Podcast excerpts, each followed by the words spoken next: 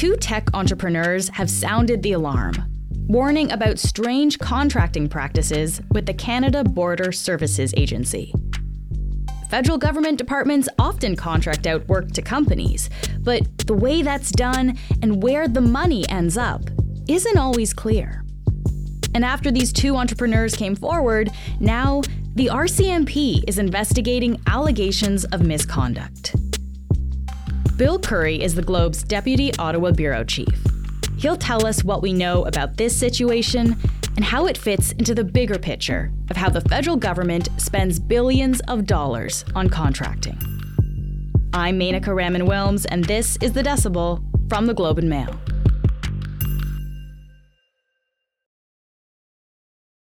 Bill, thank you so much for being here again today. Hi, Menaka. Thanks a lot. So, you've been working on this investigation for a long time, Bill. You've gone through lots of access to information requests, other documents as well. Can you just tell me, like, why is this story so significant? Well, I think it's interesting because it provides kind of a window into the world of IT contracting. And it's been getting a lot of attention over the last few years because, at a high level, the numbers have been going up. Under the Trudeau government, we've seen outsourcing pretty much double from about a $7 billion uh, program to close to 14 or 15 billion dollars all at a time when the size of the public service has also increased. So the public service has grown by about 100,000 people since 2015 so there's a bit of a disconnect there. You would think if the government is doing more outsourcing maybe that means that they are uh, you know cutting back on the core public service but that's not the case. Both things are growing. Mps are asking what's going on here. Are canadians getting good value for this money that's being spent? Mm. So let's get into this investigation here. It starts with two tech entrepreneurs whom you spoke to, Ritika Dutt and Amir Morv. They're the founders of a company called Botler. So, Bill, how did this all start for them? Like, how did they become involved in working with the Canadian Border Services Agency?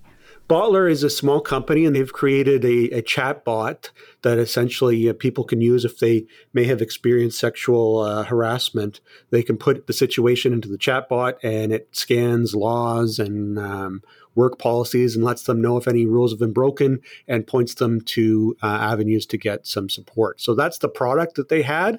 And they had previously applied to a public competition with the Justice Department they won that in an open competition, and that project uh, eventually got funded to the tune of about $1.3 million. So they were working away on that. Okay. And then, kind of out of the blue in late 2019, they get a direct message on LinkedIn from a man named Kristian Firth, who they didn't know at the time. And he's managing partner of a company called GC Strategies uh, that had a very low profile in that moment in time in 2019. And he said uh, essentially he was reaching out on behalf of a client in the government Hmm. So they uh, eventually switched over to uh, having phone calls with uh, Mr. Firth. And Mr. Firth explained that his client was the Director General at the Canadian Border Services Agency. Uh, he later said that that was a man named Cameron MacDonald. Cameron MacDonald, he said, was uh, interested in their product and wanted to fund a pilot project. And so talks uh, kind of grew from there, involving Mr. MacDonald as well you know, eventually over time, it led to some contract work, but that was not through a public competition. That was, they later learned um, through a, a subcontract on an existing contract. So not the kind of open competition that they won the justice work through. So they get this LinkedIn message from this guy, Kristian Firth. Who is he, and what do we know about his company, GC Strategies? Yeah, so his company first popped up on the radar during the ArriveCan issue, which, uh, if you recall, was an app that the government funded in the early days of the pandemic for people to input their vaccination status when crossing the border. This company popped up as the company that received the most funding for tech work, outsourced tech work to build that app. And kind of raised some eyebrows because it was not a well known company. It really didn't exist uh, six or seven years ago. And, and since then, its uh, amount of federal funding has been uh, increasing quite sharply. And we talked to you about this before on the podcast, Bill. It's really a company of two people, right? Yes, exactly. So it's Mr. Firth and another man named Darren Anthony. They they work in the Ottawa area. And during the ArriveCan issue, they were called to committee to talk about how they got all this work, and they explain that they don't actually do any IT work themselves. CV, are, are you programmers or app designers yourselves? Absolutely not. We are we are IT recruiters. We cut our teeth in the industry working for large staffing firms. Okay. And we decided to go out by ourselves. So, in, in this context, the government goes to them and then they go find the people to do the work. And they also said that they charge commissions of between 15 and 30%. So, that had already been on the radar of MPs as to you know what value are taxpayers getting for those kind of commissions. Okay, so that seems to be the situation that we're in now. Then it sounds like so. GC Strategies has gone and found another company to do this work, which is Botler here. Uh, so what happens? They get contacted by by this guy. The ball starts to get rolling. What what's next? Well, I think um, what uh, Ms. Dutt and Mr. Morv found unusual is this didn't seem to really be Kristian Firth's idea. This was CBSA's idea. But instead of just contracting them directly, uh, you know, a, a, clearing contract between the Border Services Agency and Botler, mm. uh, Mr. MacDonald was telling them, please go work with Kristian at GC Strategies and, and uh, quotes to the effect of let Kristian work his magic. So the guy from CBSA, MacDonald, is telling the company, we'll work with this middle company and that's how we'll do this, basically, instead of going directly to them. Exactly. And Mr. Firth, through their conversations with uh, Botler, kind of revealed to them that he had a long-standing relationship with Cameron MacDonald. That Mr. Firth uh, made comments to the effect of, you know, I've known um, Cameron MacDonald throughout his whole career in the public service. He's a good friend. To Bottler, that kind of raised some concerns about kind of the cozy relationship between the people like Mr. MacDonald who are responsible for contracting and Mr. Firth, who acts kind of as a go between, not actually doing the IT work uh, and getting a commission. And so, uh, as a result of that, they had some concerns and they started recording their conversations and, and, started to kind of build a case further down the line as they had more concerns. They would ultimately file uh, misconduct reports to the top brass at the Canada Border Services Agency. Wow. Okay, so they, they already have some concerns to the point where they're, as you said, recording conversations here. Uh, what else stood out to them as, as red flags? So, you know, the early interactions are um, late 2019, early 2020. But then the pandemic hits, of course, and that kind of uh, derails things. So throughout the first part of 2020, uh, Cameron MacDonald and is kind of coaching them through Mr. Firth on how to eventually pitch their product to the then president of the CBSA, John Ossowski. That meeting got delayed a few times. It finally happened in September 2020 because it was the pandemic. It was a virtual meeting, and during that meeting where Ms. Dutt and Mr. Morv are pitching their product, they shared text messages with that uh, Kristian Firth was sending them. And he writes, uh, Mr. Firth's writing, Cam is texting me, you know, you need to wrap up your presentation, give time for the president to ask his questions. So essentially, you've got the procurement officer at the CBSA coaching Botler via Mr. Firth during, you know, in real time in a meeting before the president that ultimately led to the president approving the product and uh, and then leading to some contract work.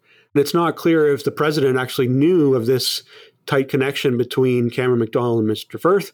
And then another curious point is that John Ossowski was actually called to committee in uh, December of 2022 about ArriveCan and was asked a few times, "Do you know Mr. Firth? Do you know GC Strategies?" And he said no, but he was actually in a in a virtual meeting with Mr. Firth and, and approved a product that involved Mr. Firth.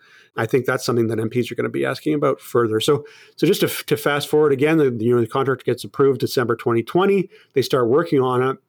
They start asking questions because they still haven't actually seen a contract. Hmm. That seems strange, no? yeah, yeah. So that's that's raising some concerns with them, and uh, and they've shared text messages of, of them kind of poking uh, Kristian Firth. Where's the contract? Where's the contract? Then eventually Mr. Firth does share the contract and, and, and an email that uh, we reported on in, in, the Globe where he says, kind of unbeknownst to you, uh, but since you asked, I, will share you the contract with you. And uh, they say they were shocked to see the details because the contract was not a contract between the Border Services Agency and Botler. Botler wasn't even named on the core contract. It wasn't even a contract between CBSA and GC Strategies. It was actually a contract with another company called Dalian, hmm. which works uh, with another company called Coradix. This is complicated. There's a lot of companies involved here, Bill, but essentially, Botler, they thought they had a contract with one company, and it turns out the, co- the contract comes to them and it's with another company there. So different people at different levels are getting a cut before it actually gets to Botler, who's actually providing the service. Yes, exactly. And in his er- email, Mr. Firth claims that the CBSA was very uh, upset about this arrangement, and so he suggests he would pull himself out of the deal. Botler doesn't actually know if that happened. Um, you know, this was a contract for that was supposed to be just a little under five hundred thousand, so relatively small, uh, but it had the potential of becoming much larger if the product was used for across the government. So that was kind of the, the goal with that. But in the end, they only got about a hundred thousand, so they don't know um, what happened to the rest of the money or where it went. And I understand there was also a concern about their resumes as well. Bill, C- can you tell me about that? So after they got that email from Mr. Firth explaining the contract, they started to uh, raise concerns with the Border Services Agency. Then they started to file misconduct reports with the agency. And then they started doing an investigation of their own, and they filed extensive access to information requests for all the contracting records. So even after their work was over with the agency, they started to get details in ter- terms of what actually happened. Through that, they got some kind of contracting related records that Coradix were submitting about the project to the CBSA, uh, kind of invoices hmm. that they were not even aware of that had their their details on it. It had uh, targets and description of work that they were supposed to be hitting that they'd never heard of, and uh, contracts have point systems in which kind of contractors are rated based on their experience, and it had some um, details in there that really surprised them. So some of their experience numbers were much higher than they, than they are actually. So in terms of years of experience working this area, were inflated, hmm. and some details too. Ritika Dutt, when she was a university student, had worked for two months at Deloitte. That suddenly was inflated in this points form that was submitted to that she had 51 months of experience. So wow, it went from two months to 51 months. Wow, exactly. So that could potentially be used by the companies to charge higher billings. So all of this happened without their knowledge or consent, they say, and that's part of their allegations of misconduct. We'll be back in a moment. What have these companies said about all this? What has the CBSA said about this? But also GC Strategies, Dalian, what is what has been their response to this? So the CBSA has put out a pretty strong statement on this. They say that uh, in response to the November 2022 allegations that they received from Botler, they've done several things. They have referred the issue to the RCMP. They have launched their own investigation, and they are also retraining all of their procurement staff on uh, proper practices for procurement.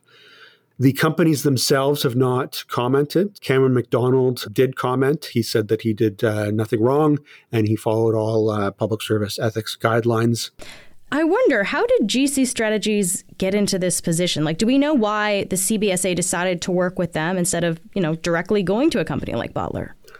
I don't think we have a clear answer on that. I think the revelations by Botler are pretty interesting because they also show some of, of the additional connections that Mr. Firth had because while they were dealing with CBSA, Mr. Firth was also opening doors for them in numerous departments across the government. So, and he would often refer to uh, procurement officers in other departments as friends. So, that kind of relationship has some people wondering, you know, what exactly is going on here?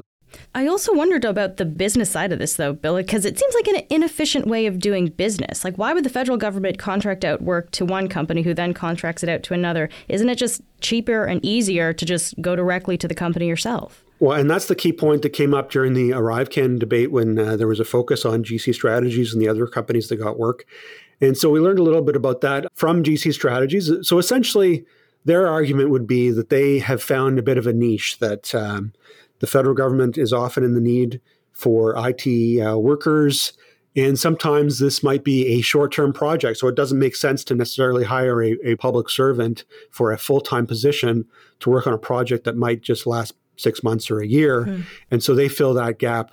They have a bunch of connections about independent IT contractors. The service that they're providing for that fee is to assemble a team, essentially, that various uh, IT people will have their own uh, special skills. They put together a team, bring that to the department that needs the team. That's the argument. But what raised some questions is for ArriveCan, for instance, when the MP scratched the surface and dug down on who are the subcontractors, which normally is something that you would never never gets made public. Only core contracts are, are posted publicly. Subcontracts are secret. But we learned that information through the ArriveCan hearings, and it wasn't necessarily all individual IT workers in the national capital. GC Strategies was also hiring multinational companies like KPMG and BDO to do this work. So that that really raised some questions as to, you know, what is the government doing here? Like, yeah. is it not capable of, you know, picking up the phone and calling BDO or KPMG to do the work? Why are you paying twenty percent to uh, middlemen? Yeah.